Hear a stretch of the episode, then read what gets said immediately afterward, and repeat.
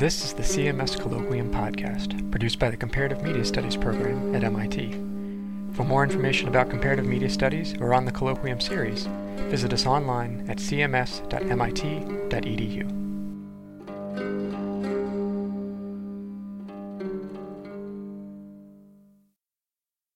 I'm Henry Jenkins, the, the co-director of the Comparative Media Studies program, and it's my privilege to welcome all of you to our conversation with Junot Diaz. Um, I should note, if you hadn't picked it up, that we have the schedule here for, upcoming colloquium events, which is really one of the most spectacular set of speakers we've put together with people like Stephen Greenblatt, Robert Darnton, uh, Tak Tak Tori, Tor, uh, Takishima, uh, Hochi Anderson, uh, Lev Manovich. Uh, it's a pretty global mix of speakers. Uh, upcoming events focused on the election, as one might expect, uh, with some, some of the key players in that. Um, lots, uh, and next, in next week we have a, the myths and politics of media violence research with Lawrence Kutner and Cheryl Olson who just finished a book, Grand Theft Childhood The Surprising Truth About video, Violent Video Games and What Parents Can Do, which does not conclude what you might expect it to conclude. Uh, so I think it's going to be a really productive and provocative conversation about the nature of vi- video game violence. Every year, CMS chooses a book to send out to our incoming, to our grad students to read over the summer and sort of set the tone and theme for the year. And up to now, we've always used nonfiction books, uh, books like Residual Media, My Own Convergence Culture, uh, Early On Remediations. Um, this year, we chose uh, Junot's book, uh, Oscar Wao, and uh, we and I think it's generated a really productive discussion already. Uh, we thought the rich, rich mix of different worlds, different vocabularies, different mythologies, high and low culture that Junot's book represents was ideal for sparking discussions within the CMS program. And we thought it was a great opportunity to emphasize the fact that we see books as media, that we see the printed page as an important part of the history of media and something we should take very seriously in a media program. Uh, have, since many of, most of you here will have read Junot's book, uh, it doesn't, there's very little I can say by way of a formal introduction. Junot is a colleague in the writing program. Uh, as I said in my blog earlier this week, he manages to be both a hepcat and a nerd, which is an interesting thing to pull off at the same time. Uh, but I think for those of you who know Junot know that that's, that's certainly the truth. The novel has won the Pulitzer Prize and a whole boatload of other prizes. In fact, I stumbled on a blog this morning whose headline was simply Junot saves some prizes for the rest of us, uh, which I think captures the sort of ex- response and excitement that has surrounded this book. So, that said, I'm going to turn the floor over to Junot and let him um, share with us some thoughts.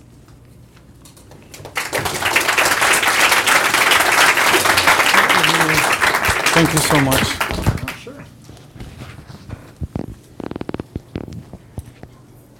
Thank you, Henry. Uh, yeah, we're good. Thank you, Henry. Uh, thank you, CMS. Uh, as always, um, Henry asked uh, through uh, his many minions, asked me to participate uh, in this year's colloquium, which of course is an interesting. It's an interesting thing because you know if Henry asked whatever Henry would ask me to do, you know, barring any kind of delito, you know, I'd be happy to do it, but you know, I, I, suddenly struck me this afternoon when I came into the room that we're actually going to do something rather, uh, rather um, official. Yeah, I never realized that. Uh, I keep forgetting how uh, how thorough Henry is, and how incredibly uh, um, professional CMS is. So, of course, as an artist, I uh, I sometimes think, you know, you just show up and blab for a little while. And luckily, my unconscious uh, uh, sent me some warnings the last few days, so I prepared a little bit. And uh, we'll use that, I think, as the basis for some kind of discussion. Yeah? Um, again, I think I was asked to speak for 40 minutes.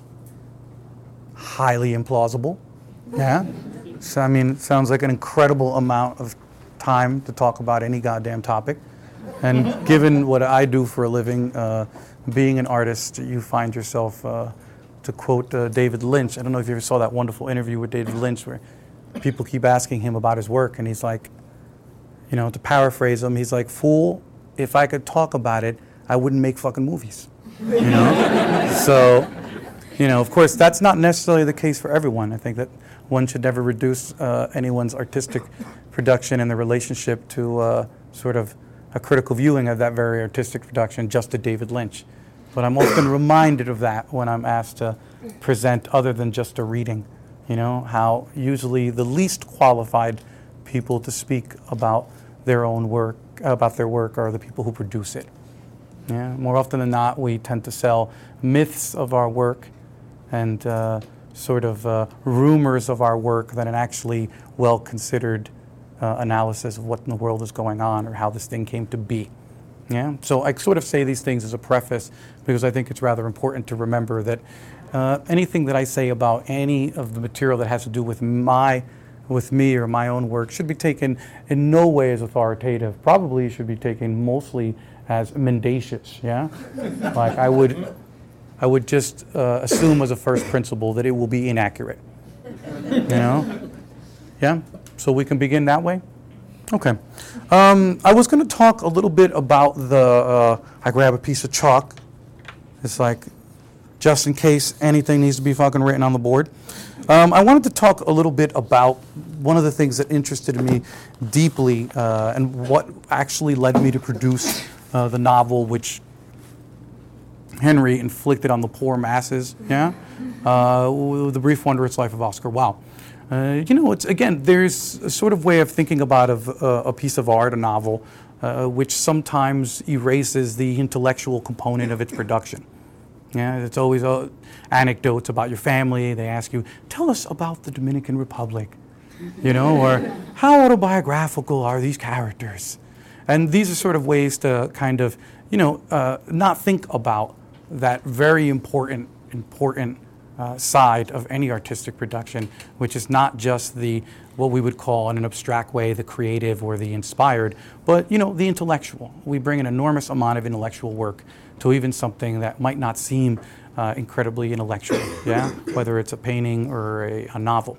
So what happened to me was for this novel, what inspired me was an intellectual project uh, that I had been thinking about, which was the intersection of what I would call the, the deep history of the New World, yeah, and I'm just going to draw a very bad example the Dominican Republic. The Dominican Republic will, well, I wouldn't say Dominican Republic, I'll say the island of Hispaniola will now be metonymic for the New World, yeah? Because the project of the New World begins here, yeah? It will do, okay? It will do.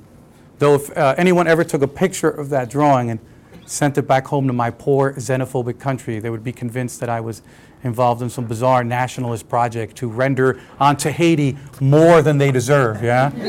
so, on I belong, as you do, to a deformed society. Okay?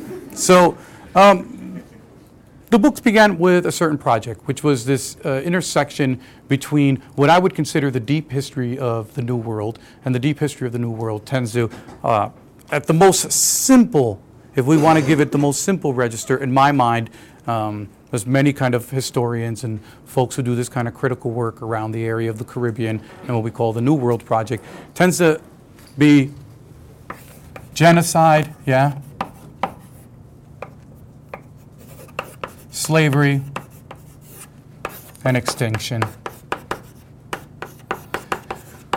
Why I say that uh, that's the deep history of the New World, because it's, again, I think uh, I have bibliographies about how many scholars talk about how these are the, the components of New World history that are most marginalized, most erased, and certainly tend not to be part of the constitution of any national myth. So that even though this pro- these sort of uh, these deep historical activities, we could call them, in many ways gave rise to what we call our present yeah, whether it's the president in Bangladesh or it's the president in Honduras, they're actually erased.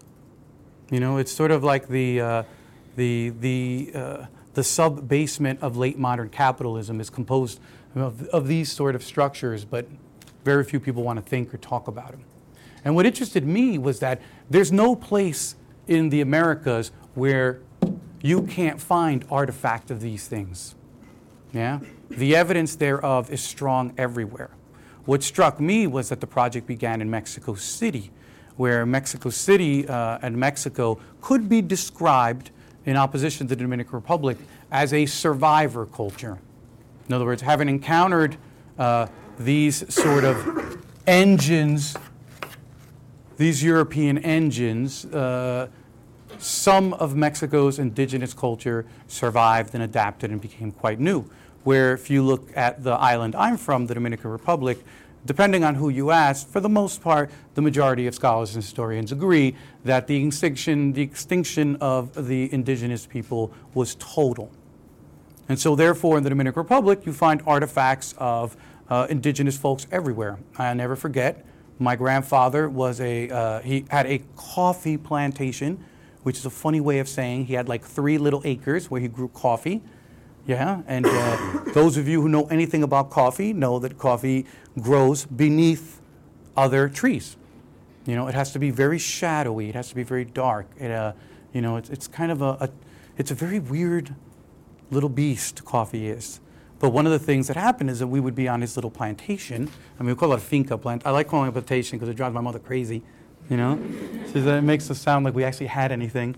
Yeah, but you would find relics of the Tainos everywhere. There were these things called cemís, which were these tiny little triangular, we could call them fetishes, yeah? Um, and they were everywhere. My grandfather couldn't dig uh, in any spot in the land he owned, he wouldn't turn one up. Uh, in some ways, that experience had an enormous impact on me. Uh, I was always thinking about, you know, I asked my grandfather, I was like, oh, where are all the, uh, where are all the people who built this stuff? It's like some really bad Andre Norton science fiction novel, yeah, if you know Andre Norton, where the forerunners have left all their ruins, this ancient race of super advanced aliens have left all their ruins, but their physical, pre- they're completely absent, you know? And I'll never forget my grandfather telling me, oh, they're all dead. And when you're five years old and you realize that, that your, the actual topos of where you live is littered with the remnants of an exterminated culture, it has an enormous impact if you're that kind of sensitive little nerd kid that I was. Yeah? And then, of course, my grandfather went on to further my education by um, showing me a pair of, uh, of I, call it, I think they call them pinions, yeah? Like old handcuffs. And, uh, you know, old handcuffs from the 1800s. These things were made out of pig iron, if you've ever seen what pig iron looks like, yeah? And I'll never forget, he says, Oh, yeah, they used to put these on us. and of course, the they was left as absent, but we understood, you know, white European colonial masters, yeah? The us being anyone who happened to be remotely of color and unfortunate enough not to be a free black or a free mulatto in this place.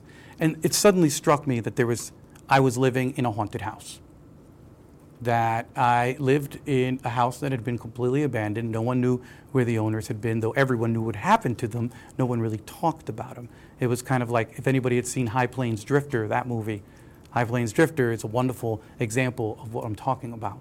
Yeah, where there's this kind of secret history that is the basis of the town, but nobody wants to talk about it, even though secretly at some level people know. Now, having observed these things, or at least haven't had these things impacted on me, I immigrated to the United States. Uh, you know, the part about being an immigrant is you learn your civic lessons very well. You have to, you know, they give you a whole, a whole raft, a battery of information about the new country that you move to. And what really struck me was that not only in the history of the Dominican Republic that I learned, but also in the history of the United States that I was learning, the evidence on the ground, the evidence that I knew had occurred in both places was in some ways erased. Yeah, my grandfather's disturbing interventions about what had occurred. Um, while, again, remember, just the mentioning of a thing is often enough to uh, abjure it.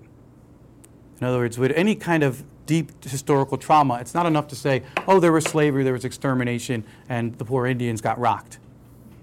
In some ways, it's the same thing as like, uh, you know, paying your tithe once a year and then going on and sinning your way through life. Yeah, the, one of the things I discovered is that even though there would be lip service to these things every now and then, this lip service actually reinforced the silence instead of actually piercing it. So, fast forward, that was the one component. The intersection, what really got me was that everywhere I looked for evidence, because as a little kid, who the fuck wants to deal with that? What I was really interested in was figuring out how I could disprove my grandfather. Yeah, I was like a white conservative kid from somewhere. Yeah, that you tell them like slavery existed, and they're like, well, it wasn't bad. There was good masters, you know. Or you tell them people got exterminated. Not everybody. you know. And it was it was often indirect. Yeah. Disease, disease. You know, I was the worst white apologist for genocide that you could ever imagine. Because what I wanted to do was to disprove my grandfather. You know, because it would have been far easier for me to sleep if I didn't believe that the, the New World Project, you know, involved these things at the most fundamental level. And that there wasn't a collusion of silence, that in fact, th- that there wasn't any silence whatsoever. It was that my grandfather was wrong and that these things were uh, an aberration, not a normative part of what makes us up yeah, and what makes up our cultures. So, what occurred, the next step was trying to find it. Couldn't find it anywhere. Yeah, and where I did find it, it was the kind of stuff that a, a kid who was seven, eight, or nine didn't have any access to. What I discovered, and it took me a while to figure this out, and I'm giving you kind of the fast forward, truncated version of this project, the, the, the nucleus of this project, is that I discovered something that uh, is argued very strongly, a book that I think everyone needs to read, especially uh, if you're doing the kind of work that CMS is interested in. I don't know, has anyone read Victoria Nelson's The Secret Life of Puppets? Probably the most, one of the most important books uh, to come out um, about our sort of culture and the, the, the way that we, we repressed certain things yeah, but I mean, you should read it. It's it's tremendous. Her chapters on Lovecraft are like worth their weight in like plutonium. Yeah. So, but what ended up happening, and she makes a good argument for this. And again, like I said, I'm fast forwarding. Is I discovered that the secret history of the New World, while it may have been invisible in public in polite, the polite discourse in which I was operating, the polite discourse being in my fourth or fifth grade class, amongst my neighbors, uh, on TV, it was absolutely rampant in what I would call the genres.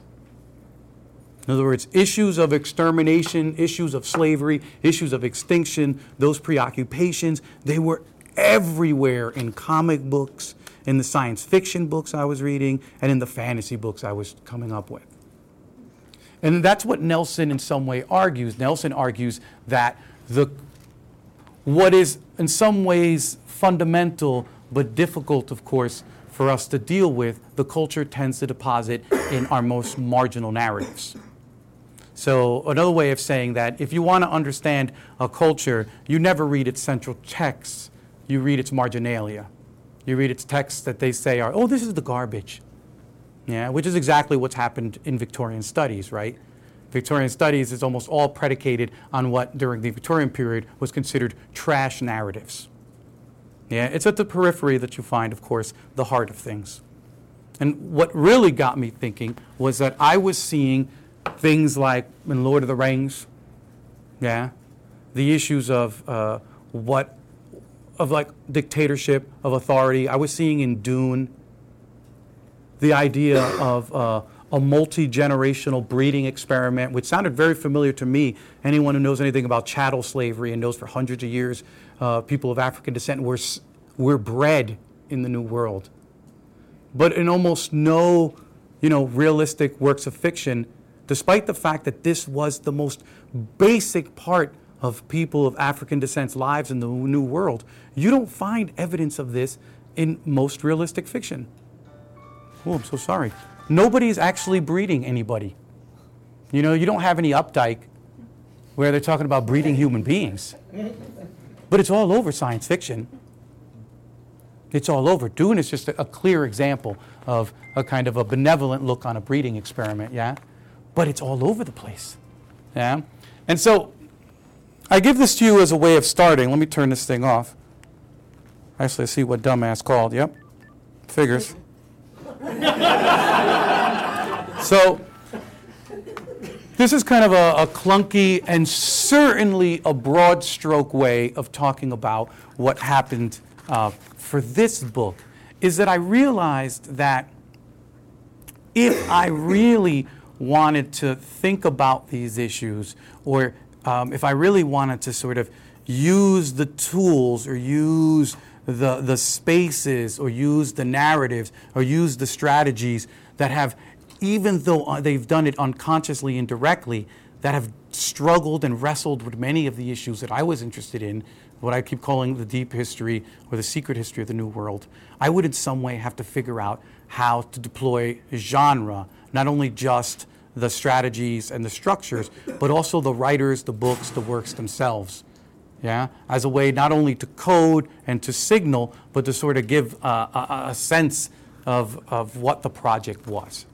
Yeah, so that's sort of uh, what I began with. Now, I'm sure you're familiar, and if you're not, it's probably just by accident. Yeah, you're familiar. Well, hold on. Before we talk about our dear Franco-Bulgarian friend, yeah, uh, I wanted to say this. How many people here have read The Heart of Darkness? Yeah? Everybody? The Heart of Darkness, if you haven't read it, get on the ball. The Heart of Darkness is very, very interesting because in some ways it, uh, it lit the way for what I was thinking about. Now, do you familiar with Heart of Darkness enough to talk about it? What is the framing device of Heart of Darkness? What is the framing story? What's the story we first encounter? Is that a answer? The, the gentleman on the ship at the beginning of the story, is that what you're referring to? Yeah, exactly. Do you know what that what genre that is? The framing story, the gentleman on the ship, Marlowe and his little rich pals are sitting around. Do you guys know what genre that is? Hmm? Sailor Tale? Mm, Sailor Tale? No. Huh? Say again? Travel? No travel, no. It's actually a genre that's gone out of uh, currency, but it was an incredibly common genre form. Huh? No, not diary. It's called the club story. Have you ever heard of this? A very familiar, popular genre, no longer that popular, where folks are like, you know, we're at the Hunters Club. Did I ever tell you about the Sasquatch I shot? You know, and suddenly we, we float back to the Sasquatch time. The club story was incredibly popular. I mean, there are tens of thousands of club stories written. Very little work is done on them. And in fact, this is one of the strange things about Heart of Darkness is that it, it actually marks a historical genre that ends up going extinct. Yeah? So we have the opening, and the reason I'm bringing this up is because it, it guided me in a tremendous way. Marlowe does what? Who's our protagonist who opens a story, and what is the whole thing he does? If we could describe what he does throughout the book in one sentence, what does he do? Don't worry, you can't go be wronger than this. Someone. Madame? Yeah, but he goes on a trip, right? He sees a, don't you see, he goes, he sees a little blank map of, of the, the blank places in the world, which we know to understand to be Africa. Yeah, and he remember, he thinks, I've always wanted, I read all those children's book, the young adult adventures, and he wanted to participate in those adventures, yeah? And so he signs up, and his family is like, his aunt's the one who gets him the job, and his aunt is like, You're on your way to a big adventure. What's fascinating is if you think of it at the level of genre, what happens to Marlowe is Marlowe starts out in the realistic world, in the club story, sitting around talking, yeah? He's like, Oh, hello, gentlemen, this guy owns this, this guy owns that. If we think of that as just the opening box of the story, he's in like the real world. And then for the majority of the story, we could describe this as an adventure story. We can describe this as a sailing story. Yeah, we can describe this in part as a lost world story. He actually becomes, he involves himself in genre with a capital G. You know, he goes to this uh, foreign, exotic world, to has these all these adventures. Um, you know, meets the the savage people, yeah, the fallen European, and then something interesting happens. At the end of the book, he comes back to what we would describe as the real world. And what does he come back with? He comes back, his little excursion into genre, if you want to think of it in some ways as a parable, his excursion into genre, he actually returns with knowledge of the real world. He's walking around the city, he's walking around uh, Belgium, yeah, and he's in the what he describes as a sepulchral city, and he can't stand to look at anybody in this real world. He hates them. He's like they're absolute morons. I've seen the face of the real world, and these people are living in a city made of bone. And they're stupid, they don't understand, and he can't actually communicate with the people in the real world because nobody really wants to give any credence to the genre the way no one who suddenly holds up an issue of Jack Kirby's New Gods and says, No, really, this is the history of America. You'll be laughed at. And in some ways, it's the same thing that happens to Marlowe, is that Marlowe goes into this genre form, discovers at the heart of it what is the engine that moves it, which is genocide, returns with news of this to the real world. But people are like, You're crazy. And in some ways, that story, that observation drove me.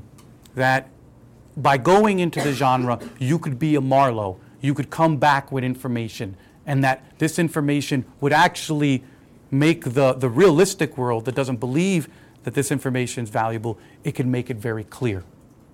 Okay? So, what ended up happening was that I, I wrote this book, which was this intersection. I wanted to use genre. I used all sorts of uh, various genres, and I just want to describe quickly what I did, what sort of the, what I would call the, the, the structure, the sort of nerd structure of this book. Yeah? The one thing that I wanted was I wanted a book that was a shapeshifter.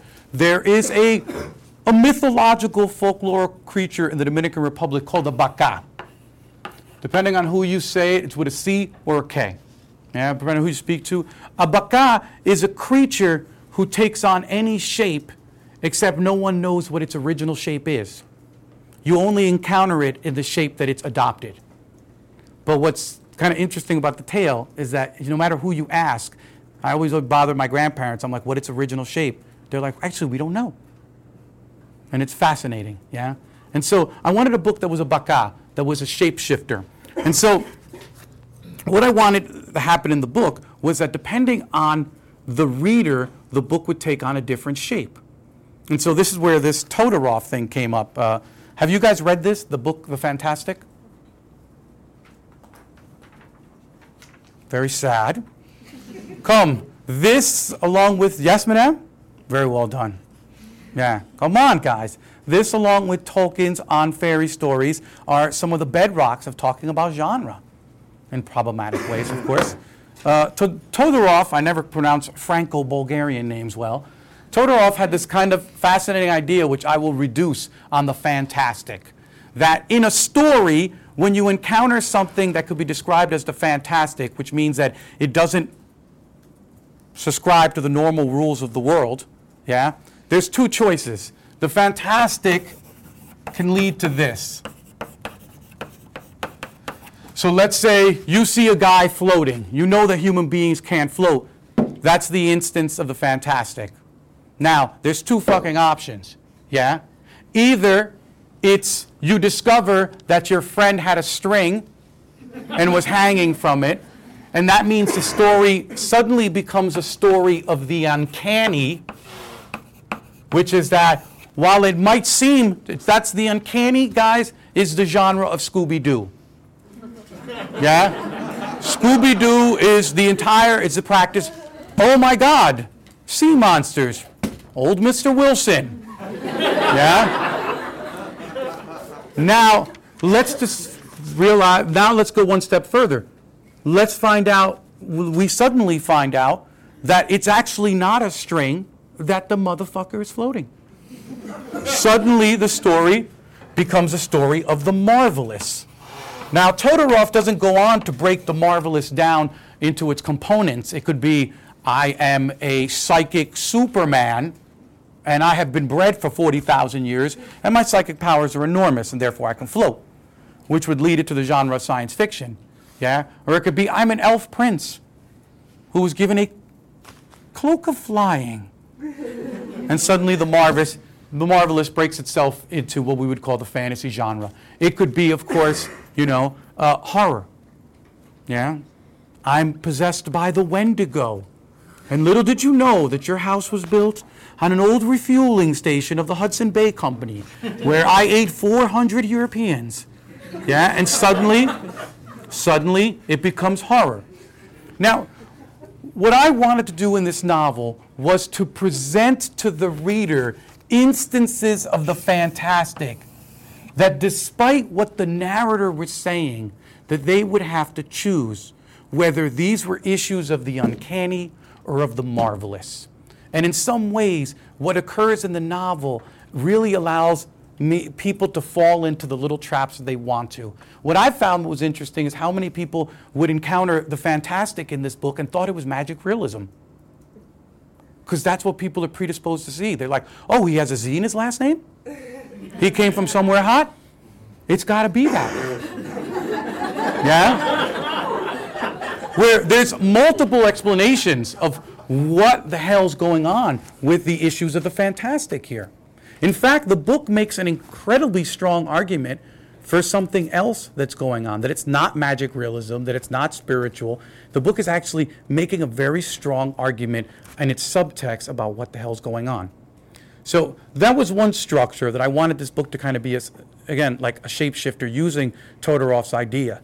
Because I just thought that, like, present this, let everyone fall for it, have your own explanation in the footnotes. No one pays a fucking attention to footnotes, you know, and have at it. And again, people think that if you mention Dune, you're mentioning it because we so, despite the fact that even the, we have a lot of nerds around us, even the nerds around us don't want to lend any authority to Dune. They would rather lend authority to a footnote about Dominican history than lend authority to Dune, which is exactly the same problem that Marlowe encounters. Marlowe comes back with this big old whopping sailor story, and who the fuck wants to lend authority to that? You know? His, spe- his listeners are credulous. And I think it's the same thing. Uh, there's a reason there's so much coded science fiction and fantasy and horror. Yeah, and it's not just bells and whistles.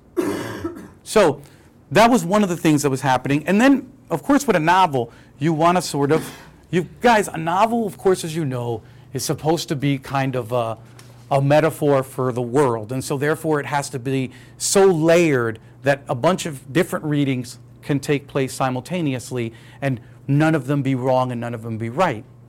And in my mind, I organized the book amongst these three kind of sets of genre codes. Uh,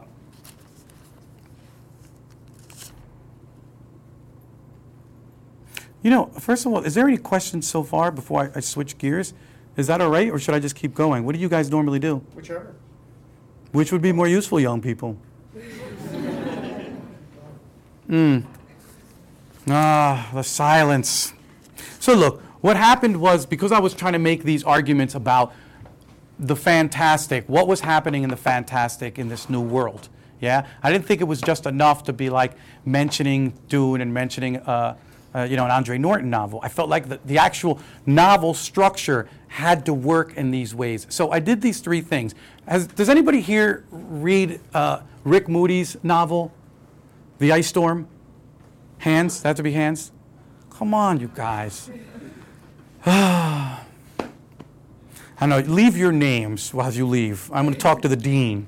How this, how this fucking happened is beyond me. So listen, the reason the Ice Storm is interesting is besides being one of the best written novels uh, in the last 30 years, it's a novel where the characters are divided into the Fantastic Four. There's four characters, and Rick Moody makes each character a different member of the Fantastic Four. I found that to be awesome, and so I wanted to steal that. Yeah, so I went one step further. I'm like, thank you, Rick. And I said, you know what? I'm going to structure this novel uh, along an ice storm kind of route. And what I did was I broke up all the characters and made them the Fantastic Four. For those of you who've read the novel, Abelard is the grandfather. Which of the Fantastic Four is he? The husband, the dad, the patriarch. Come on, what's his name? You? Richards. Yeah, he's Mr. Fantastic. He's Reed Richards. First of all, he's like a rubber man. He'll do anything, bend any way he wants to go to fit into the society and avoid trouble. He's the super genius. Yeah. So I had the father as Reed Richards, Mr. Fantastic. I had Oscar as. Come on. The thing. The thing. He's this big, shape, ugly, tormented by his body. And he's also incredibly strong.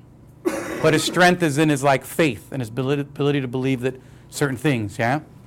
Then we had Lola. Lola?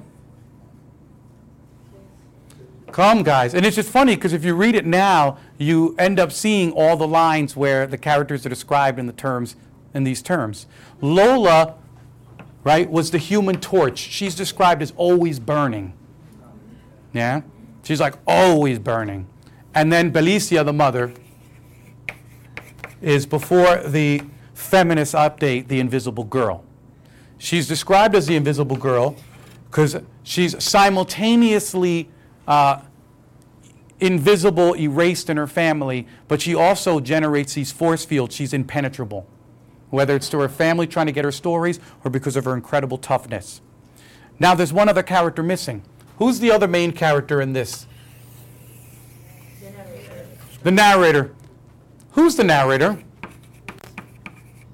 Hmm? Yeah, but who is he? This is where you actually have to know nerd shit to figure it out. and again, but that's why I thought was very, very important because I, th- I thought they're like, oh my God, people are going to read this book and prioritize the history components, and they're not going to look at the, the most clear codes that are guiding the reader to think about how you should be reading this fucking book. And so, who's Junior? He claims that he's the watcher, right? Which in the Fantastic Four is the kind of benevolent person who observes but doesn't interfere. Yeah? He claims he's, and you know, it's the guy with a big head. Yeah? He claims he's Uatu the Watcher. But who kind of could he be as well? Oof. Not yet. Junior needs more money and, and much more self absorption. Come, who could he be? Which, again, if those of you who knew the actual, the, the cosmology of the Fantastic Four, Junior does what throughout the novel? He takes on the shape, the character, and the personality of each of the Fantastic Four. So he is therefore the Super Skrull. And the Super Skrull is a hero or a villain.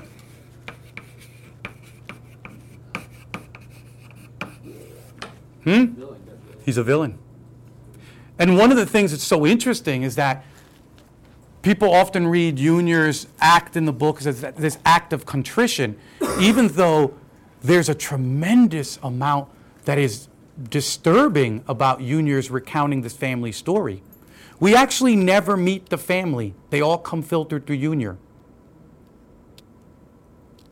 And the greatest fear of this novel, at its heart, is the fear of a dictatorship, of what happened in the New World, of what happened in the Dominican Republic, where only one person speaks. And why I think that this is important is that I feel like without that kind of nerd code, you begin to fail to see what the book is arguing. That Junior is a far more disturbing character than he would let on with this sort of, oh, woe is me, I'm really contrite. Even though every time he's given a chance, he has betrayed these characters. So why wouldn't he betray them in the retelling? That's up in the air. The second code, yeah, that I was really obsessed with uh, in this, and again, all of these things I started with before I began to write the book.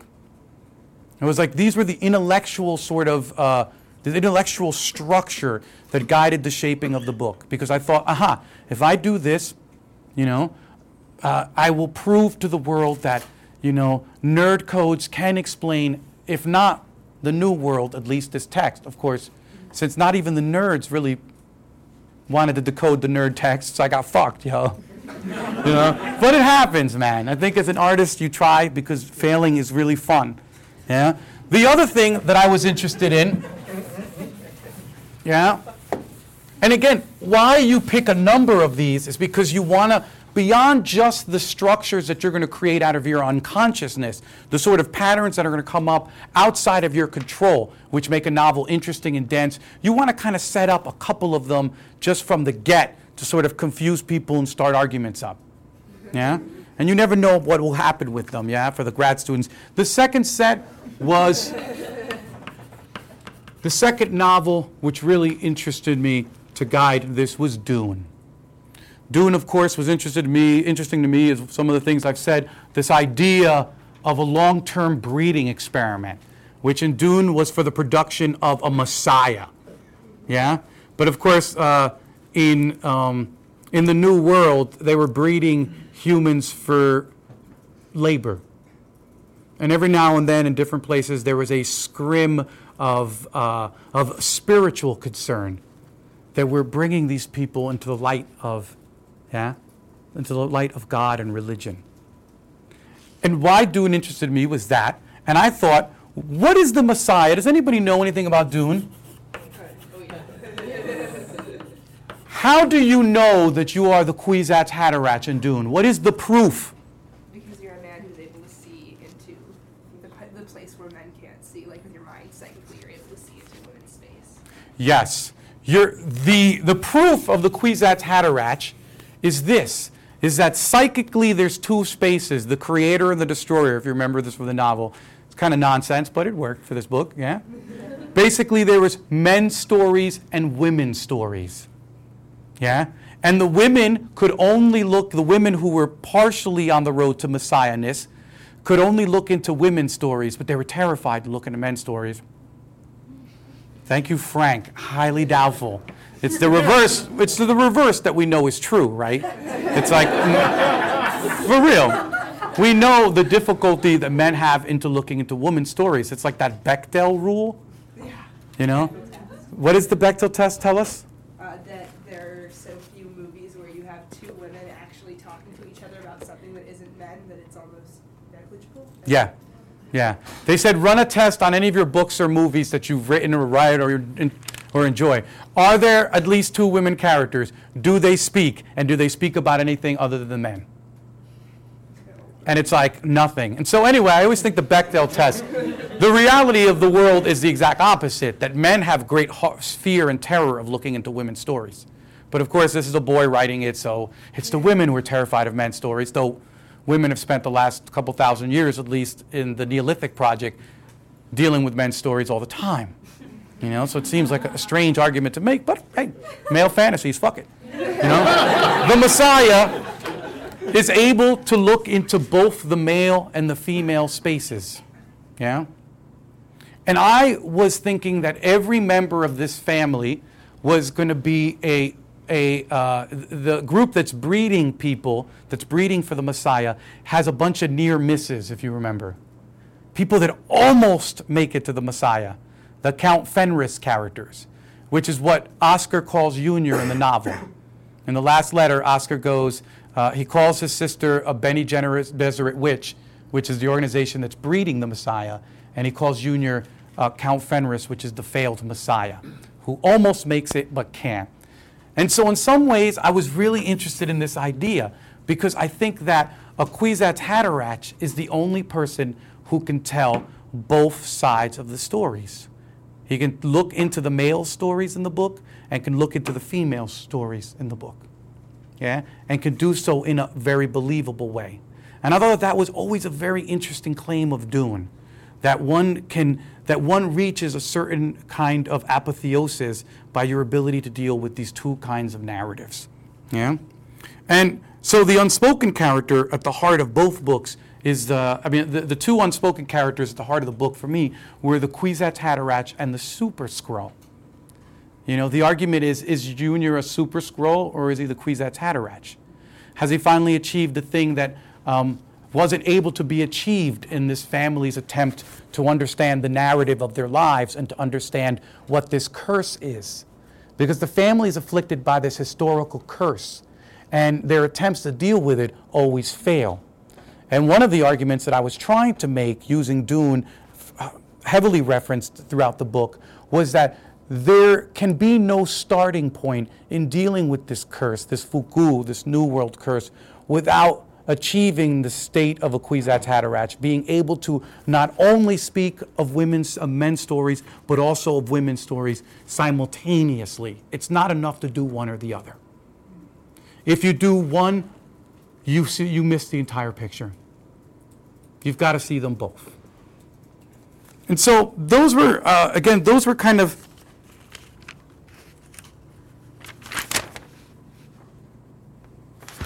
You know what? I'm going to leave it there. Yeah? And let's just talk a little bit. Because it's kind of, again, uh, this is not what I do for a living. Yeah, I don't, I really don't do this. I don't lecture. I don't think at this kind of critical level. Yeah, and, not, and it's not even that critical. I mean, any of my uh, half stoned grad students can put together an argument more coherent and penetrating than this. So I think we'll leave it here just for the moment. Let's get some conversation, at least some talking, and see what we can do.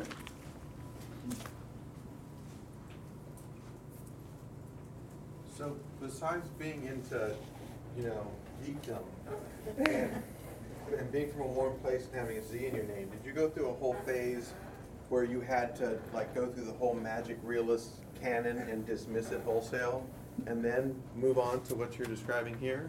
No, I never had any magic realism, anything. I learned magic realism after I started writing. Guys, there's a lot of books to read, man. you know? Yeah, and like elite white Latin American writers, for how much they're beloved here, they were really, really pulling me. I know it's fucked up, but I wasn't really getting down, you know? Which is kind of screwy. But yeah, no, no, I did not. Right. Well, no, I asked because it's like what it, it magic realism has become like surrealism. You know, I was just having this conversation with someone the other day. What what what is it? It gets bantered around a lot.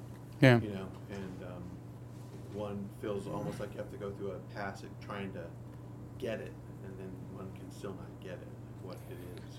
Well, I think part of the problem is like categorical confusion. Magical realism is not a fucking genre. It is a narrative strategy. Like, we start there, and then everybody can start talking about what the fuck it means. But most people are acting like it's some sort of genre. There is no evidence of that. But there is deep evidence that it is a narrative strategy. So there's a lot of confusion. People act like it's a genre. So if Junior is the is the uh, Haderach, does that make Oscar Wilde say Ali of the Night? Such a good question. I wasn't necessarily. like, Yeah. he's, sort of, he's sort of terrible, you know. Yeah. Sort of Well, but actually, I wasn't thinking so much of those one to one correspondence, but more what the possibility of those correspondences would lead. Because, in fact, I don't. I actually would argue that the person puts that puts the story together at the end, the person who puts together the book at the end is the reader, not Junior. Junior makes it very clear that he, he can't finish it. You know, Junior says, I can't do this.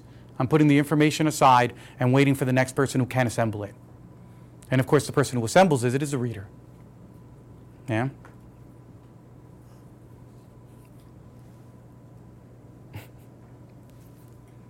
You put on the board some very heavy themes, genocide, slavery, and extinction. And I'm wondering this is a teaching novel with a, a message to try to change society, or if, if your characters are, uh, how, what, what is the intersection of a moral center, Mm. one, and, and power? In, in Yeah, no, but I, I wouldn't describe the book as didactic. It hides itself too much. You know, like a typical piece of art, it's much more interested in pretending it's nothing at all. You know, um, the the other thing is is that I, I would I would argue that I'm not so interested about discussing these terms because of uh, I don't think about it that I'm trying to produce empathy out of anyone. For me, it's just that you can't live as like an actual human being in the new world if you're walking around with absolutely no history. Or if your history, you know, I guess the thing is, who would you rather be? The book is sort of, I think at its deepest level, the book is arguing, who would you rather be? Marlowe, who knows what the fuck happens and nobody listens to him and he's going crazy because no one cares in the large society? Or would you rather be the people wandering around the sepulchral city with their heads fucking blown off? So goddamn stupid, they don't even know, you know, the amount of violence and horror that it's taken to bring them the little fine paper they write notes to each other on. And I think the real question is um, what is the role? What is our role? What are we, you know, what are we supposed to do with these fucking brains of ours? What is our job to live in a society that's so atomized and where so much of the, the deeper structures are hidden?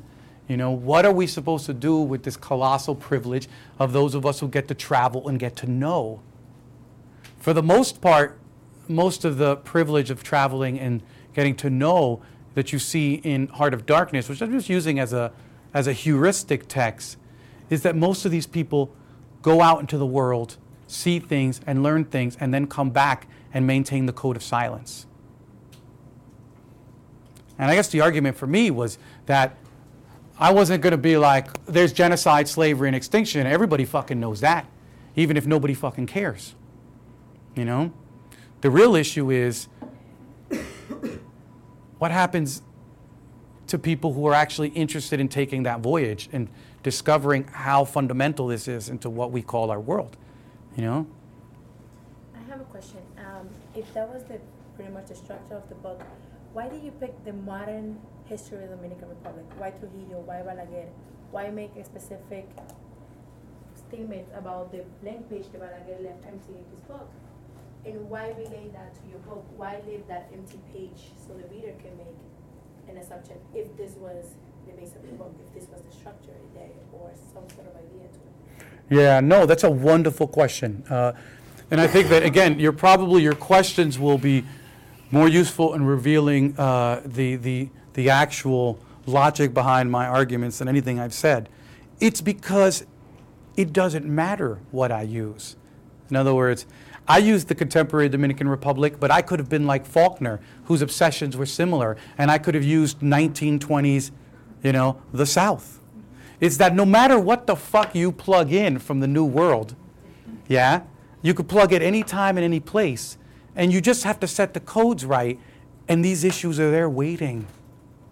They're just there. Balaguer and Trujillo were so easy, you know, but I could use Leonel. I mean, I was a, the, the most current president. I mean, I was in Santo Domingo, uh, chilling just three days ago, which probably has something to do with my, like, you know, madness. But it's like, and in the middle of the night, we're out at a club, and what do I see? But, you know, these huge military trucks rounding up Haitians, just loading them up, just picking up uh, Haitian immigrants and people who might be Haitian, and just piling them up in the trucks. And people are there eating fucking hamburgers and hot dogs like nothing is fucking happening. People are coming out of clubs and they're just like, they don't see. They don't want to see. And so I just think that the, the, the, the, these deep structures are present in almost all of our post colonial relationships. And they're easy just to plug. You know, and I have a special hatred for Balaguer, so I thought I would signal him. Yeah? Yeah. Um, I have actually a couple of questions. The first is kind of related to the last few. Um, so one of the things that gets called out in the book a lot that is related to that sort of trifecta calamity on the board is Mm. um, diaspora. And I was wondering if that sort of serves a deeper role in the book as you see it, or if it was sort of more of a almost a distraction or a masking for those things as something that does get talked about a lot, but as the motivations for which don't get talked about as much. No, it, it, part of it again is that guys, because these books like novels are kind of rhizomatic, right? It's like it won't work if you just get marching instructions from one set of code. In the end, you're just like working from multiple marching instructions. You're trying to make it all work together. So part of the thing of a diaspora was that I was a member of a diaspora. My community is, so I was really interested in that. But it's also useful because diaspora makes really explicit how these kind of illusions of national borders work. Yeah, the United States likes to think the Dominican Republic and the Caribbean have nothing to do with it. You know, it's like Santo Domingo has nothing to do with the U.S. Okay, we occupied them three times. You know what I mean? Fuck it, but that wasn't me. You know, and I felt like the great thing that uh, that diasporas narrativize, you know, that they narrativize, that they somatize, that they embody in some ways, is this ridiculous porousness of not only nations but of national myths, and how the new world is no longer contained by these kind of simple boundaries. Yeah, the fuku isn't a Dominican phenomenon by any stretch of the imaginations. And that was part of what I was thinking about. You know?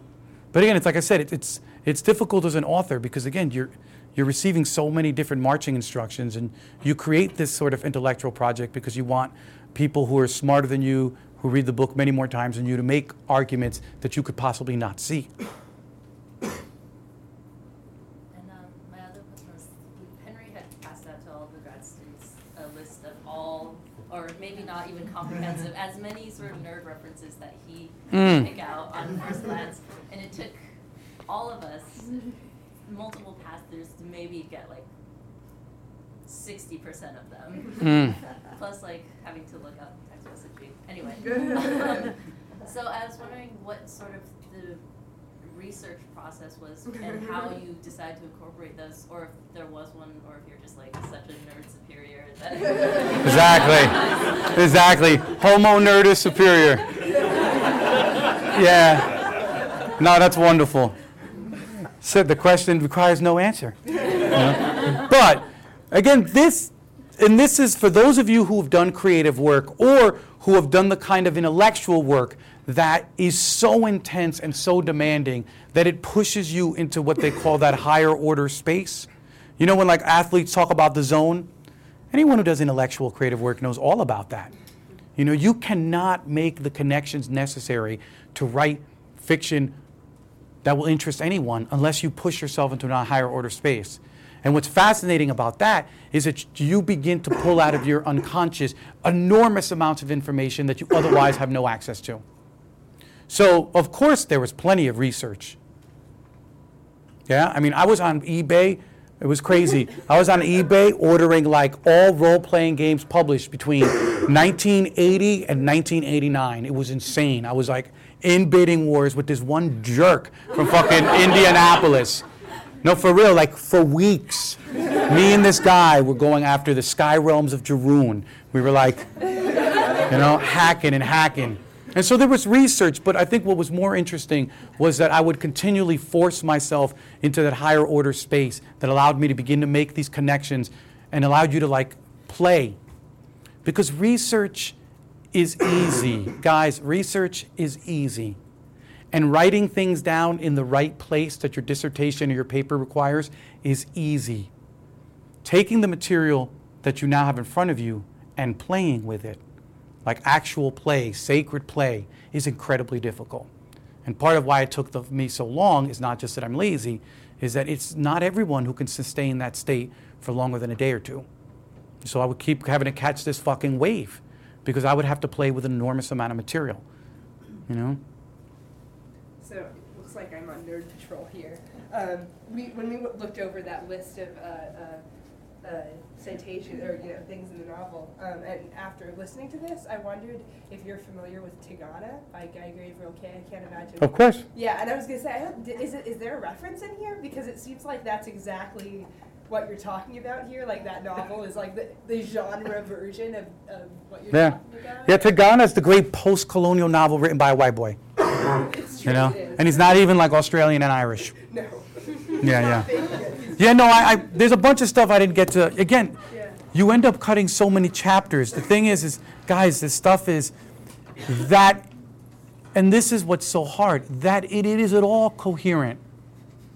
Has nothing to do with your talent or with your skill.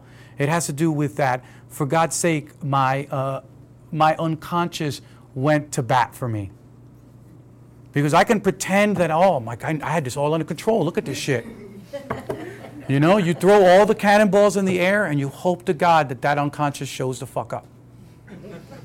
You know? And so Tigana was mentioned in the chapter with the, there was a chapter that I cut out with the rocking chair. I had this chapter about, you know, John F. Kennedy's rocking chair. because of his bad back was made in the Dominican Republic. It was a gift from the Dominican people to him. So I had a chapter where the rocking chair would possess John F. Kennedy every time he got on, you know, and make him pro-Dominican. And then he would get he would get off the rocking chair and he'd become anti-Dominican, which is like, which was my way of explaining why he like had these, in his letters he would veer from I'm support the Dominican people to they are monkeys, you know. So a lot of stuff got cut. So my question is actually about um, moving back to genre and the Caribbean Mm. specifically, because um, so I've been thinking about the way in which science fiction works in this space, and the, um, as you've been discussing the connections, just to, um, so so visible and so real. Yet, when I've talked to other scholars who work in Caribbean literature about the possibility of thinking of other writers as moving in, in, in realms of science fiction, there's just been huge resistance and um, more of a desire to describe to or to, to label things that I would say are moving towards science fiction as myth or fable. Um, They're having the Todorov problem. You know, they're they're ascribing to a, an act of the fantastic what they want to see. But I, I wonder too about um, what kinds of limitations that has for this field if we um, if we're not able to see how genre can work in the Caribbean, what that means for you know the the limitations basically that that places on this field, which is still you know in the midst of trying to, to grow and, and um, develop. So. No, I think that's a, those it's a really important question. I mean, look, there's there's these kind of epistemic or even deeper like ontological limitations to this question, these ideas. Because if you just go to the bookstore and grab a hundred, the most, the hundred, the last hundred first novels by American writers, just go, go to the bookstore and say, just get them and line them the fuck up. The majority of them, because they're literary fiction for the most part, let's just, no, let's just stick with literary fiction because that's what we're talking about. Where you know where the, the, the laws of realism are like tyrannical. If you line up hundred novels of literary fiction, what you suddenly discover is that there is a flaw in the lens. That the eye of these books is being misdirected away from certain central issues. So why I say this is if you line up all hundred, right? Just line them up. Just put them down here and ask yourself how many of these books are interested in dictatorship? How many of these books are interested in slavery? How many of these books are interested in extermination? How many of these books are interested in like this kind of fucked up situation that we discovered ourselves, we found ourselves in late modern capital with these kind of extreme Blade Runner-esque differences between people who eat a bean a day versus motherfuckers who are like, yo, come to my jet. You know, you look at these books and you realize that realism as a strategy deforms the eye. It keeps the eye of the person in that moment of Marlowe sitting in the boat. Now line up the last 200 comic books published. Just go to a Million Year Picnic and say, give me everything that's been published. Give me the whole fucking thing for this week and last week. And then ask yourself, how many of these books are engaged in these same issues? And it's extraordinary. You would think that you're dealing with two entirely different worlds. Literary fiction has no interest in these things. It's in some ways still enslaved to the polite discourse, the, calor- the discourse of respectability, where you're not supposed to suddenly say, you know, poor Obama can't mention MLK's name during his own speech because the discourse of respectability, a black man can't do it. He can't fucking do it. He got every other one of the white boys to do it, but he can't do it. Yeah? And the discourse of respectability is enormous. Yet in in forms that no one cares about, where people are like, oh, this is just ridiculous. All those preoccupations and those anxieties are rampant. I don't think you can go through a comic book without finding it dealing with issues of genocide, slavery, extinction, authority, people owning each other, people braiding each other. You know, it's bananas. And I always joke around. I was like, it sometimes feel like literary fiction is being written by like three of the whitest, whitest dudes in Maine. They're like, all of them. They're all generating it, whether they're African American, Latino, Asian American. They're just there. They're like, okay, we have to be Asian today. No, you know? And the comic books are written, and like genre are written like by five female dreads. You know? For real, off the coast of Anguilla. And they're just secretly saying, I'm Grant Morrison. You know? That's how kind of spooky the difference in the preoccupations. And it speaks a lot to how we as scholars have been deformed by the culture of respectability, how our how the imperial gaze has misdirected our eye away from where this stuff is really active and vibrant. And I think a lot of the scholars look, I'll never forget being at Syracuse University and mentioning Octavia Butler's name at a gathering of all the African diasporic scholars, and they were like, anyway, let's talk about something real. Um, I, I think your work is a, is a work of art, but I want to ask a cynical question. Please be cynical, sir. So couldn't you argue that the same rapacious hunger of the West that led, you know, the Belgians into the Belgian Congo Mm. is now leading the, the leaders and the critics, the, the champions of Western literature, into the post-colonial, post-colonial literature of, you know, Achebe Rushdie and now and now yourself, and that, you know, that this isn't why I love this, seeing this, but you know, in many ways, isn't that really why your book is being so celebrated in many ways? You're this new trash talking, you know, person of color with a new story. I, I just wanted to hear your, your thoughts on that. Just being, cyn- just being. But shape the question better so I can answer it. Yeah.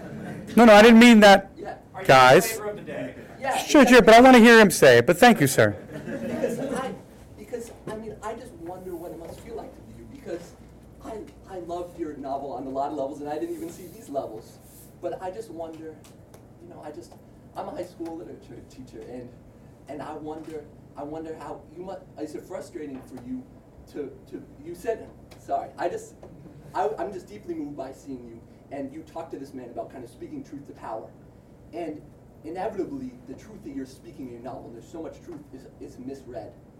And That's okay. That's you were fine with that. Yeah, I was just cool. I was just Well, curious. I was just because look, as the, the question of the flavor today, God, in the end, look, all of us, if we get lucky, will get, if we get extremely lucky or unlucky, we'll get a chance to be in the, you know, that sort of corporate capitalist gaze. Yeah? But in some ways, how little does it matter? You know, because some people get deranged by this and take it very seriously. But look, your work, our work, what we're doing here is not for the present. That's why this isn't a big deal. I don't give a shit if people like are like, "Oh, you're the amazing person." Who the fuck cares? You're not writing for the present. At least as an author, what you're writing for is a future, a group of readers who don't even exist. Your book, your art do, is going to do the real work when nobody knows anything about your biography, when nobody knows who the fuck you are, when they're on to their next flavors of the day. I mean, that because that's what capitalism is good for, is that they'll forget about you before they remembered that they knew you. You know, it's just going to be a blur. And the real work of literature gets done after everything. You know, it's great that people like this now, that people are like, oh, this is wonderful. But that's not what matters. All of us are working towards audiences that don't exist yet. And that's it. And that's why you're part of a collective argument. The thing is, is that they can isolate one person and say you're fantastic, but the real deal is that they're isolating that one person so that they don't have to deal with the fact that that one person is arising out of a collective that's involved in many of these issues. And even if they kind of fucking paralyze you and make you absurd because they've paid too much attention and you've fallen for it, it doesn't change the fact that a collective made you possible. And that collective, because you caught the bullet, continues doing the work. And I think that that's what's the most important thing. Like, who cares if they've turned Toni Morrison into like uh, Oprah Winfrey's dinner date? You know? What Toni Morrison made possible, what she made possible at a collective level for that generation that was working, is more important that, than that she's the person, the go to black person that presidents invite. I mean, that shit is wonderful, great, yeah. You know, but the best, guys, it's a guarantee. The best thing about being artists is that you will soon be irrelevant. and then your work will begin. You know, because the work begins in that library when nobody knows who the fuck you are and you don't even have a dust covered jacket and some poor little nerd girl or some poor little girl who is interested in something stumbles on this book and says, okay, I don't hate the first line. Yeah? That's the power of literature. That's why literature has been with us so long. That's why it defies all claims of its extinction. You know, and that's why it's worth it. It's guys, if we do it because again, it's so easy to enjoy any of the fruits of doing it well, when in fact you know that the real judgment of who you are is afterwards. You know. Was there another question, Madame? Yeah, I have a question. Um, you you mentioned sacred play as being absolutely essential to literature. Mm. It's kind of uh, ironic because I'm writing my own dissertation on play as we speak, and I wanted to. Ah, Henry. you line them up. I wanted to, to say that I found your book uh, deeply humorous and very playful, and I wanted to share a comment that was made to me by my advisor, Doris Sommer, who uh, teaches Latin American literature, which is what I study, and she basically said that a lot of minority writers, as a strategy of play, use the strategy of abrazos y rechazos, uh, advances and rejections, which is that they try to tell the history of their country or the history of a particular piece of land where they come from, uh, as well as any major writer would have done, but they add a particular twist, or they make fun of something that they don't consider the other people got right. For example, Garcilaso El Inca says, well, why is, why is Peru called Peru? It was a total mistake because Hmm? uh, the, the Indian who they asked, uh, who, you know, white people came and they said, what's the name of this country? They, they didn't really know the language, and so uh, he, I mean, he really didn't understand what they were saying, and so they just thought, uh, he just uh, wanted to say, uh, you know, my name is so and so, and his name was Baloo, and so they, he said, you know, Baloo, and that was the name of the country. And so, uh, sorry, is very long, but my question is. It's okay. Welcome to MIT. You know? my, my question is, I, I think that this strategy of uh, abrazos y rechazos, of sort of enticing the reader, but then drawing back and having something enigmatic in, uh, in your writing, I can also see that in your book, and I was wondering if you, if you wanted to comment on that, if you use that strategy consciously, or what do you think of it? Yeah, but I, but I, I wonder if that's such a, a weird innovation, if, if that's not just the question that we cover in, in any creative writing classes where we talk about, um, where we talk about audience. I mean, the thrill of reading is that you're sort of like a weird particle, yeah, that can't seem to resolve its state. At any moment in any given line of any given book, people are sort of jumping between being the person spoken to, the insider, or the eavesdropper. Yeah? And that each of these categories, and sometimes you're both simultaneous, each of these categories gives a certain kind of thrill to the reader, as they are in real life, yeah? If I tell you a secret, after this, I'm going to Henry's office and taking his fucking comic books. Yeah, I whisper this to you. And we're boys. So you're like, yeah, you know? we don't know you at all. We don't know you at all. Yeah, you overhear me saying that to him. Who gets more of a thrill? In fact, it is hard to say. You know, it is. There's no telling. But both people get a certain kind of thrill. The one person who eavesdrops says, oh, those dudes are thieves, yo. You know, you who hear it are like, yo, this dude. And so what ends up happening as a reader is that we're always flitting between these two poles. That sometimes we feel like we're being spoken directly to, and sometimes we feel like we're eavesdropping. So that what you're actually describing sounds just like a standard characteristic of writing and reading. You know, that it's that what is when we're drawn in is at the moments that we feel that we're being spoken to. When we're being drawn out, it's the moment we feel we're eavesdropping, that we're no longer being spoken to and we're overhearing. I don't know if that makes any sense. Right. Uh, I was just, I'm just also wondering. You spoke about using all of these different codes for your writing, and and I personally didn't uh, didn't get a lot of the illusions. But for me, that made the book almost more appealing because there was something even more enigmatic about it. And I was wondering if that was also intended. You know, is the perhaps the reader is not supposed to get all of it because the reader cannot be totally in the place of the main character because the reader does not share the history of your country, and so maybe that's a little barrier that you put it, you put between yourself and your audience. Again, I, I would argue that there is no barrier. I mean, I think that it is impossible for any one individual to understand any book. The dream of the imperial gaze, the dream of the imperial, the imperial I know, is that everything becomes transparent. There are no veils. That I can read a book and I understand the text completely. The reality of a text is that no individual can understand it fully. That's why the novel is such a fascinating form. It's too complicated to be understood by one person. Novels are not there to create barriers between themselves and the reader. Just because you're outside, that wasn't there to be an obstacle. Novels are there to create community because whatever you don't understand, you are propelled to find someone who will explain it to you. I mean, the reason that people who love books get together and talk about them all the time is because one mind can't grasp it. And for me, a novel that is dense, difficult to understand, full with many shadows, mysterious, is actually a source of community. Because you're forced to step outside of what you know and go to someone else and ask, which, if we remember, is the way that we started being readers in the first place. You know, the first position of a reader is what does this mean? And as adults, we forget that. You know, we forget that we learned how to read with that simple, constant question what does this mean? And so I, I never see that. I, I feel like having a bunch of weird codes that no one understands, I've never thought of that as an obstacle. You know, I've always thought that, that it's an excuse to get nerds who normally wouldn't speak together. You know, I mean, just honestly, you would have died laughing hearing my mother interrogating my nephew about the Fantastic Four.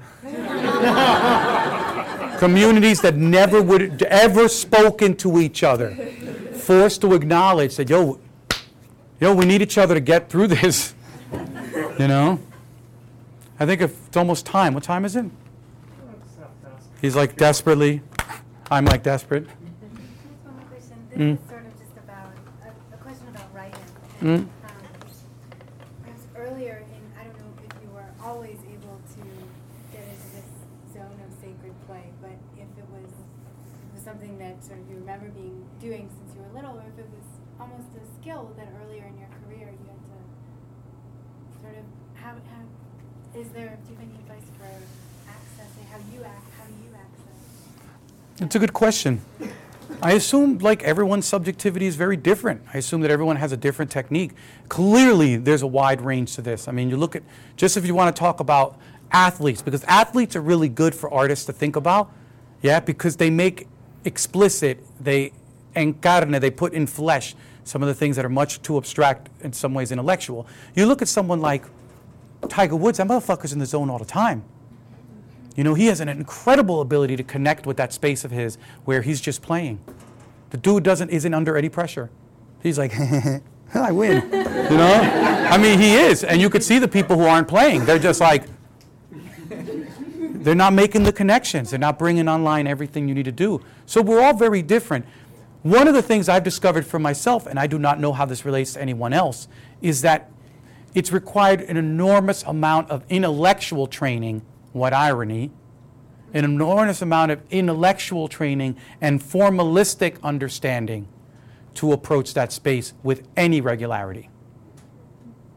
If I just depend on inspiration to get there, but I've discovered discipline gets me there more often than not, which is crazy. You know, because the thing is, is then you have to turn the discipline off. Once you're there, you've got to. Joe, is that a hand, sir? Yeah, this, something that occurs to me. You guys know Joe Haldeman, of course. He's on faculty with us in the writing program. Is the author of, among many works, uh, Marsbound, um, you know, uh, Accidental Time Machine, and of course the canonical The Forever War. Well, I'm- as a reader, you know. I don't know anything about the Fantastic Four. Mm. So I'm reading your novel, and I can tell there's a deep structure to it, 'cause I am a professor. But you could tell me it's fucking Athabasca, and I would swallow it completely. Yeah. You know, I could tell that there was some mythic, deep structure to it, but I don't know from the Fantastic Four. Sure. So, uh, I think I understood the novel, I I Mm. certainly enjoyed it. But, uh, this is just totally fascinating to me because I know the feeling, just as another writer, I know that you've got to put in a lot of background. You've gotta, you've gotta not tell ninety-eight percent of what you Mm. know about the fucking novel before, before it's gonna work at all.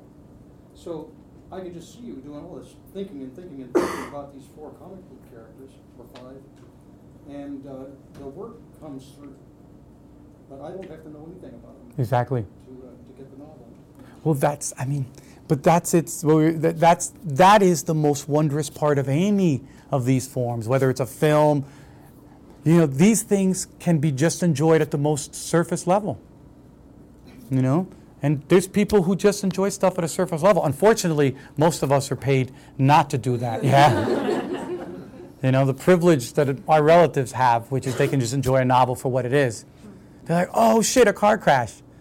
And you're like, ah, yes. This is a Henry Ford critique, you know?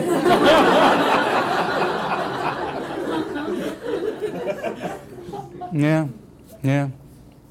So there, there seems to be an emerging body of literature we might call fanboy lit, uh, which would include people like Michael Chabon, Jonathan, Le- Jonathan Lethem, you Mm. mentioned Rick Moody. We extended the comics. There's an army of these autobiographical or semi-autobiographical comics about people's fan obsessions. Mm.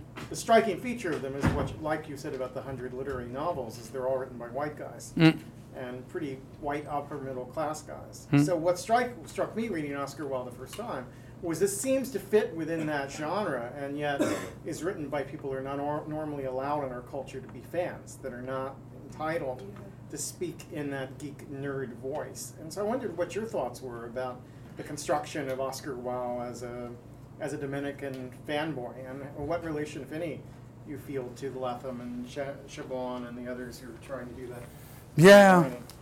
I think that uh, that's a great question, Henry. I mean, and it's a it, it's a number of questions. Um, part of it is that I mean, I, I always think every time I go to a convention, despite the amount of brown bodies that one sees, if we can use a bandung term, yeah, uh, what's fascinating is how how incredibly like almost almost ancient white the structure of these conventions are. You know, well, I always assume that means male, but thank you for making the making the implicit explicit. Yeah, and I, I'm stunned by how, in some ways, the you know, when they talk about like white masculinity and uh, they'll talk they'll say oh white masculinity has found these certain spaces to claim for themselves. It's fascinating the way fanboy culture has become like the new militia. You know it's a place where and anyone who's ever been on a fanboy talkback the level of racism and sexism is unspeakable. I mean honestly someone could just print a 500 page book on what fanboys say you know, it's unbelievable. And I think that what's interesting about sorry.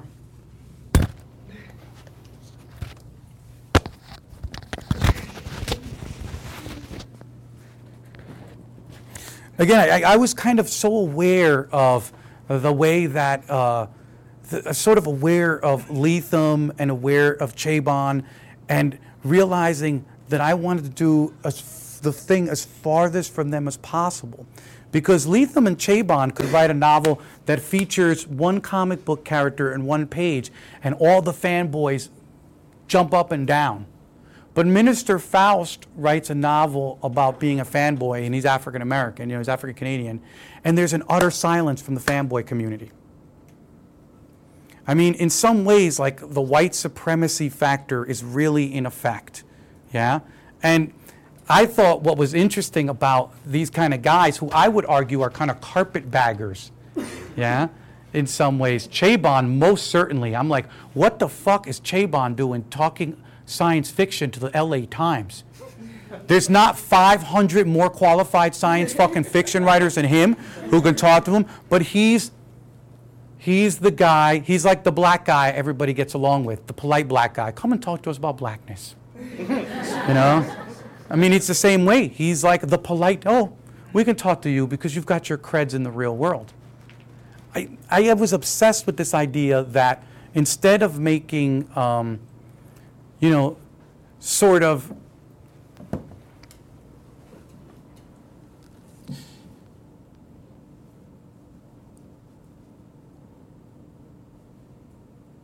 instead of using the traditional techniques of literature to create books about a comic book hero, yeah, what I was thinking is that I would literally take the, just chop up the language and the codes of these genres and make that the literature.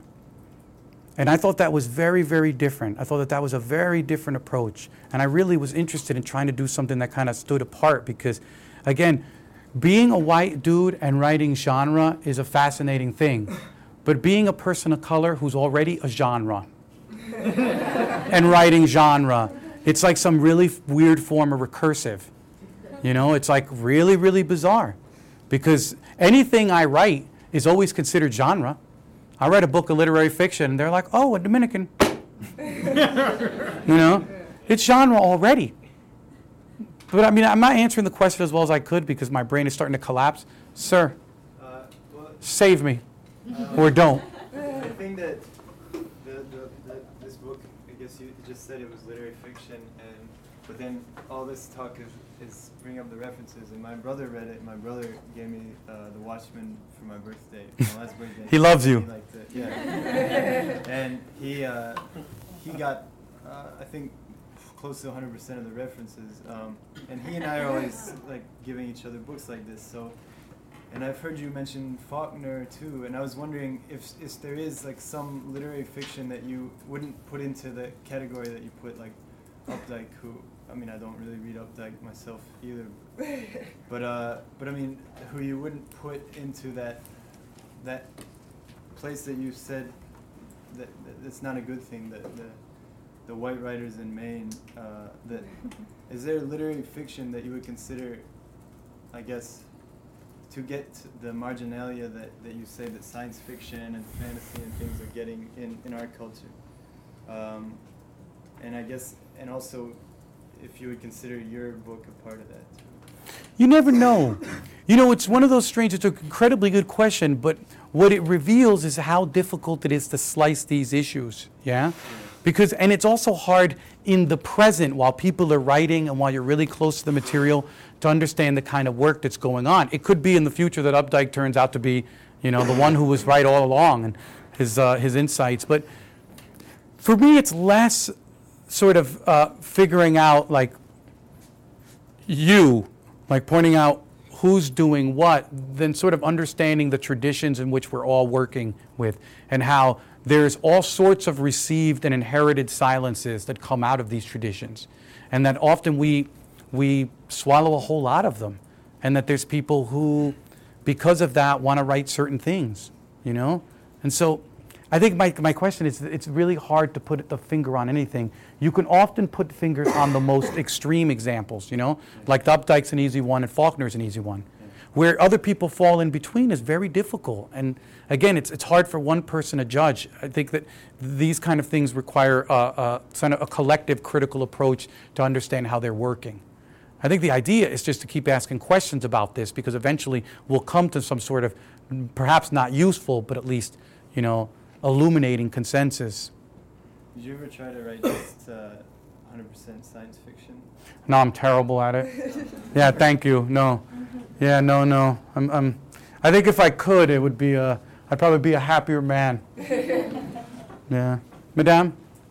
So, um, I thought about a lot about memory as an act of resistance while reading the book, and I, I think that this is probably a really, I, I see it as a necessary book uh, in Latin America and Costa Rica and Chile and Mexico and all that.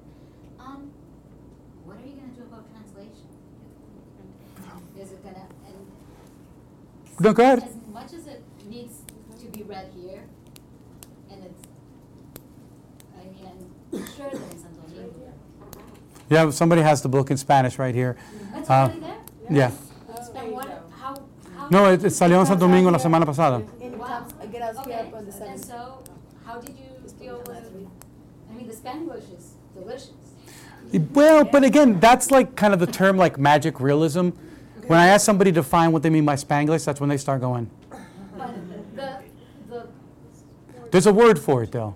The what? Code. It's the code switching. Code switching is easy to do. You just find a new set of codes to switch. You know? Do you know what I mean? Like what we just did is find a bunch of Spanish words that we could code switch into English that sounded great, that sounded organic, that sounded part of the game, and that's it works. You know, because code switching is such a normal part. The best way to answer this question, though, is when the book came out in the Dominican Republic last week. I was sitting there with my family, and um, my uncles were watching a Steven Seagal movie that had been translated. You know, so Steven Seagal was speaking in Spanish, and my uncles are watching this shit, and they're like, "Well, I don't know how the translation, how anybody would want to read a book that's translated," and they're like, watching the TV. you know? And I think that one of the things is, because of sort of the, the global nature of late modern capital, is that we're all used to this stuff now. You know, perhaps in the United States, not so much, but in the rest of the world, I mean, in Santo Domingo, we spent 90% of the time dealing with translated texts. So no one has any problems with it. I, I actually enjoyed the, the process. right, that's more what I was. So, so what did you tell the translator? I had the same question. It's like, how, what did you tell the translator if you had something in mind She. when you wrote how you use Spanish? So, did you think about those things when you told the translator, okay, this is my strategy, or was no strategy at all? Fuck, this thing will not die. Um, what it is is that the the translators, as you might know, translators are incredibly gifted, super skilled professionals, and you rarely have to tell them this crap. You know, in fact, they tend to come up with solutions themselves that are very useful. Their track records tend to be speak for themselves. You know, and we had a blast because again, she was able to identify what would be a great set of things to, to change and that would sound really good in and each of the translators, because there was a translator for Spanish in Spain, there was a translator for Spanish in Dominican Republic, and for Spanish for the rest of Latin America. And what was fascinating was how each one took a different set of codes. In Spain, it was, it was just a laugh riot. Yes, it was. Sorry. It- I was impressed by the translation of the Spanish translator. I, it was by far amazing. That's all I have to say. It was amazing. Yeah, no, I mean, translators, I think people forget, man.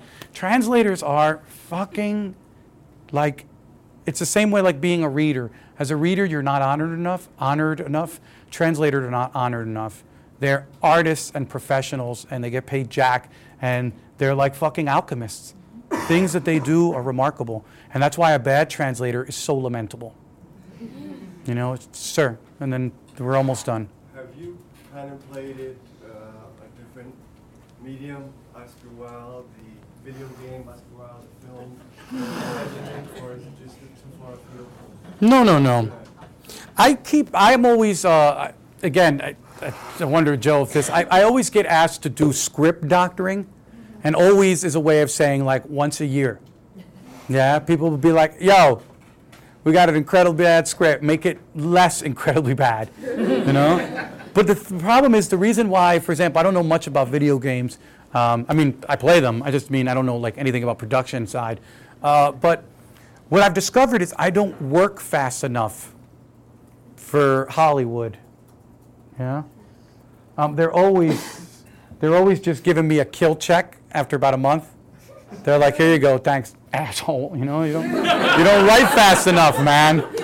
And so it's gotten around. I had three rewrites. I was able to buy new shoes. I kid you not, they pay you so little.